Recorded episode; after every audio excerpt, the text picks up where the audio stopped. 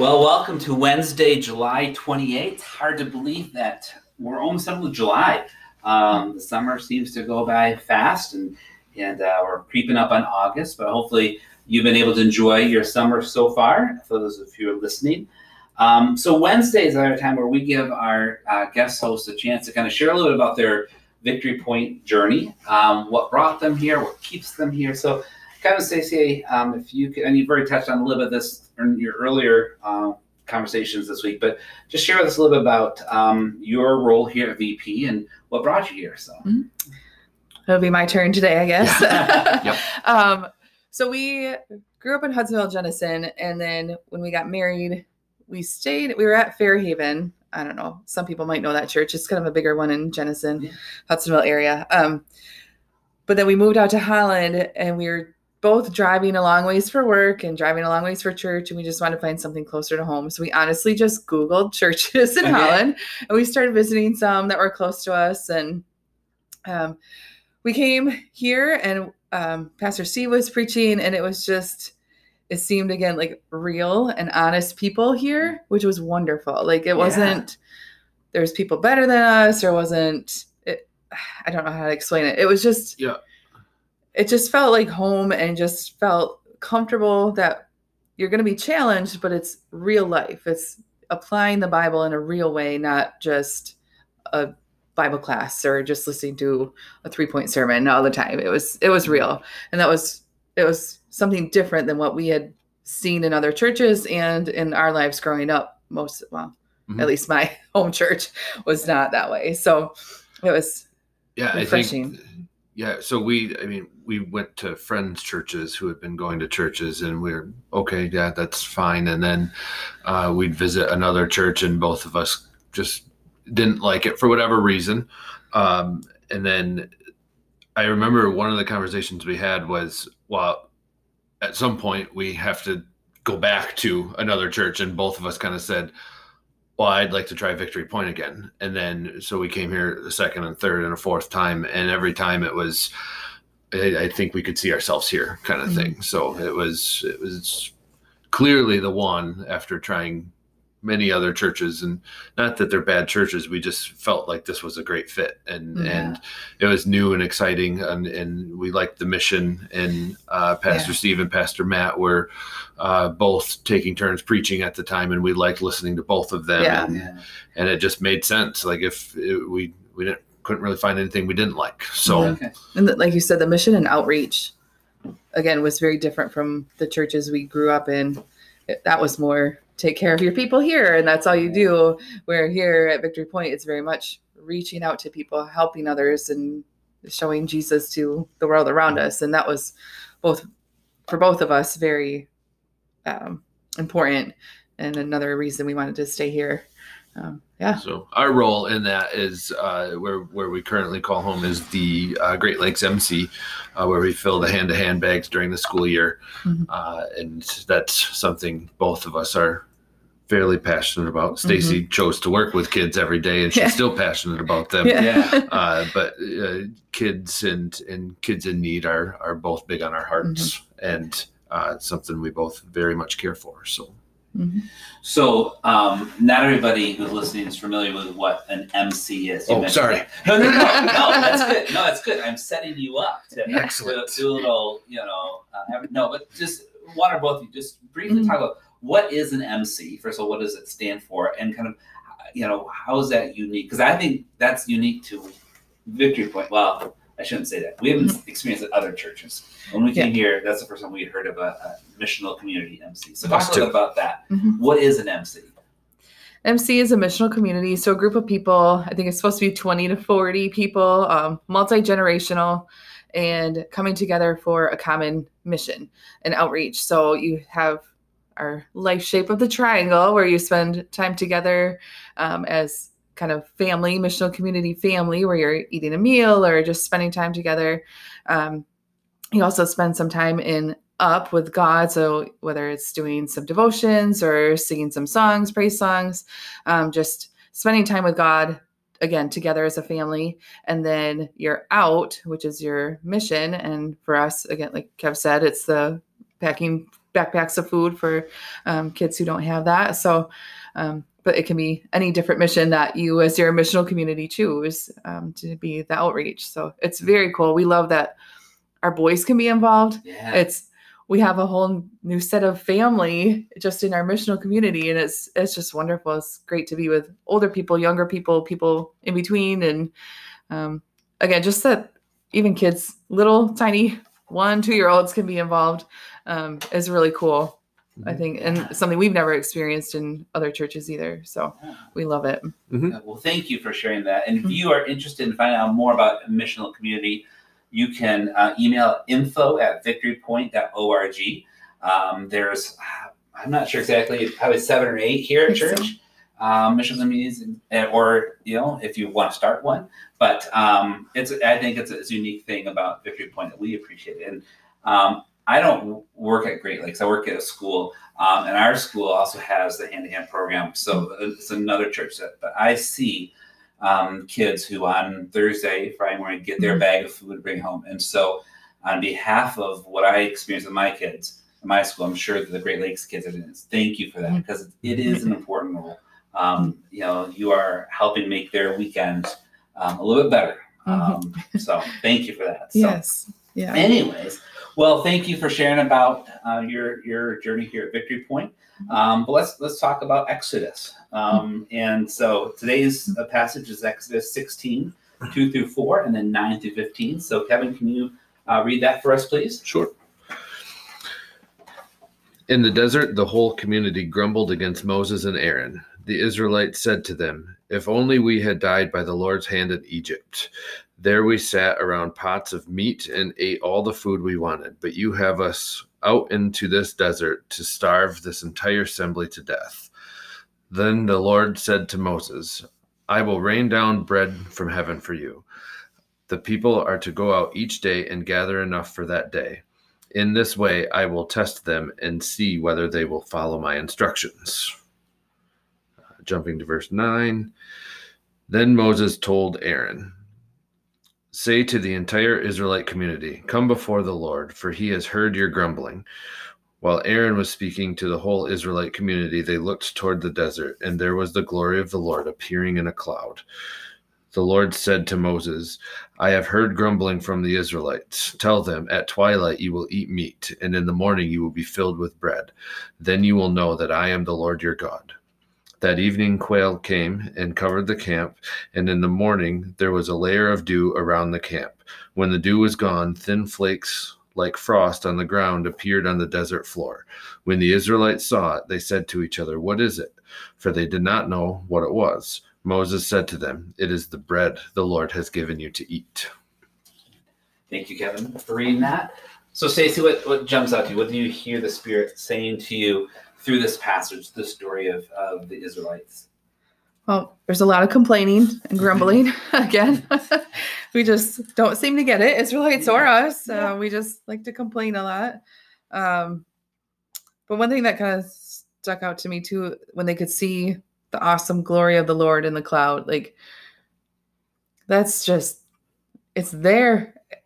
What do you like? To me, I'll be like, I gotta stop complaining. Like Mhm. God's right there. like I can Yeah. see His presence right there. And yet, I mean, after that they got their food, so I don't know if they complained anymore. But well, I do know later they did. But Yeah. um, I don't know. That just kind of stuck out to me. That how cool that they could see the presence of God right there, right by them. Yeah. I don't know. That's just neat. So they're they're concerned about their bellies in this Mhm. case, complaining, you know, hey, you know, we should have stayed in Egypt where we had food, and you bring us out this desert to die. Um, but then they they see God's glory like Mhm. right there, being and kind of takes their attention off of their their physical needs, Mhm. is what you're saying. Mhm. So yeah, Kevin, what about what about you? Grace? Uh, obviously, the grumbling sticks out. I mean, the word grumbling is in that passage three times, uh, and I, I, I think, you know, we have two boys at home. We know Yeah. all about grumbling, uh, but God still provided. Like Yeah. these, these, the Israelites were talking about how good they had it in Egypt when God delivered them from Egypt, and even God knows the plans that He has for them, but they were so focused on what was good for them in the past. I think that um, I think they were not able to focus on what God was was doing with them and and going to do for them. Um, and he still provided, even though all they did was complain and talk about how had they how good they had it in the past. So I don't know. That's what kind of sticks out to me. That no matter what, God was providing our our needs and our our basic our basic needs that that we have in life. Yeah, yeah. I, I see that kind of two sides of this story. Um, so the first one is yeah, the, the Israelites and they're grumbling, and you know for 400 years they are in captivity and they are complaining, "Hey, set us free!" and and God finally did that through Moses. Mm-hmm. And it's funny how quickly they forget that, or they they remember they have like a false memory of what it was like. Yeah. It really wasn't that great. They were no. slaves. um, yes, maybe they had food, but they were in a point where they cried out for to be rescued. Um, but as as reading through this, um, I look back at the chapters before it, and this is not the first time, you know, in the short time since they left Egypt that they were grumbling. They, they complained about not having water. Um, in chapter uh, 15, uh, verses 24 to 27, um, the water was bitter and they grumbled. So God um, saved them, made the water sweet. Um, there was another time shortly before where they um, they camped near 12 springs and 70 palm trees. And so they were in the desert, but yet God provided for them. And now they're saying, um, we're hungry.